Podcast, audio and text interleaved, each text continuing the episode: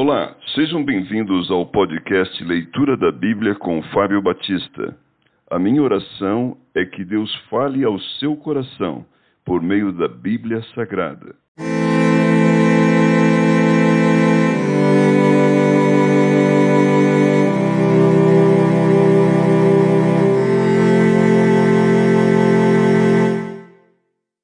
Segunda Crônicas, capítulo 21 O reinado de Jeorão Descansou Josafá com seus pais e foi sepultado com eles na cidade de Davi.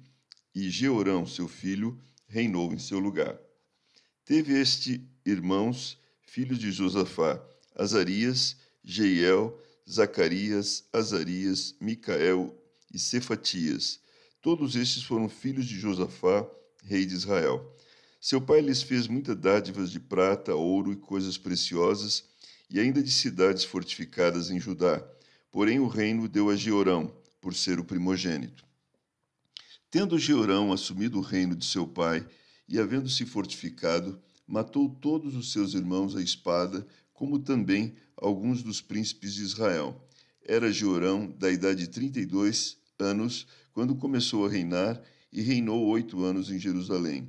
Andou nos caminhos dos reis de Israel, como também fizeram os da casa de Acabe, porque a filha deste era sua mulher, e fez o que era mal perante o Senhor. Porém, o Senhor não quis destruir a casa de Davi por causa da aliança que com ele fizera, segundo a promessa que lhe havia feito de dar a ele sempre uma lâmpada e a seus filhos.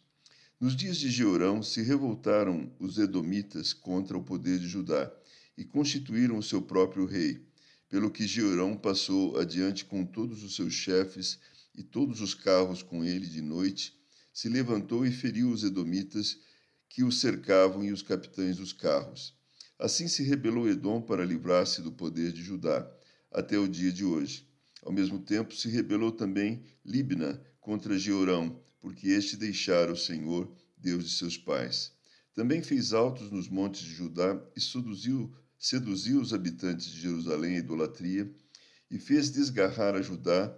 Então lhe chegou às mãos uma carta do profeta Elias em que estava escrito: Assim diz o Senhor, Deus de Davi, teu pai: Porquanto não andaste nos caminhos de Josafá, teu pai, e nos caminhos de Asa, rei de Judá, mas andastes nos caminhos dos reis de Israel, e induziste a idolatria a Judá e os moradores de Jerusalém, segundo a idolatria da casa de Acabe, e também mataste a teus irmãos da casa de teu pai, melhores do que tu, Eis que o Senhor castigará com um grande flagelo ao teu povo, aos teus filhos, às tuas mulheres e todas as tuas possessões. Tu terás grande enfermidade nas tuas entranhas, enfermidade que aumentará dia após dia, até que saiam as tuas entranhas.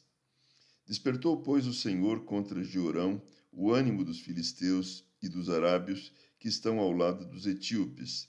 Estes subiram a Judá deram contra ele e levaram todos os bens que se achavam na casa do rei, como também a seus filhos e as suas mulheres, de modo que não lhe deixaram filho algum, senão Jeoacás, o mais moço deles.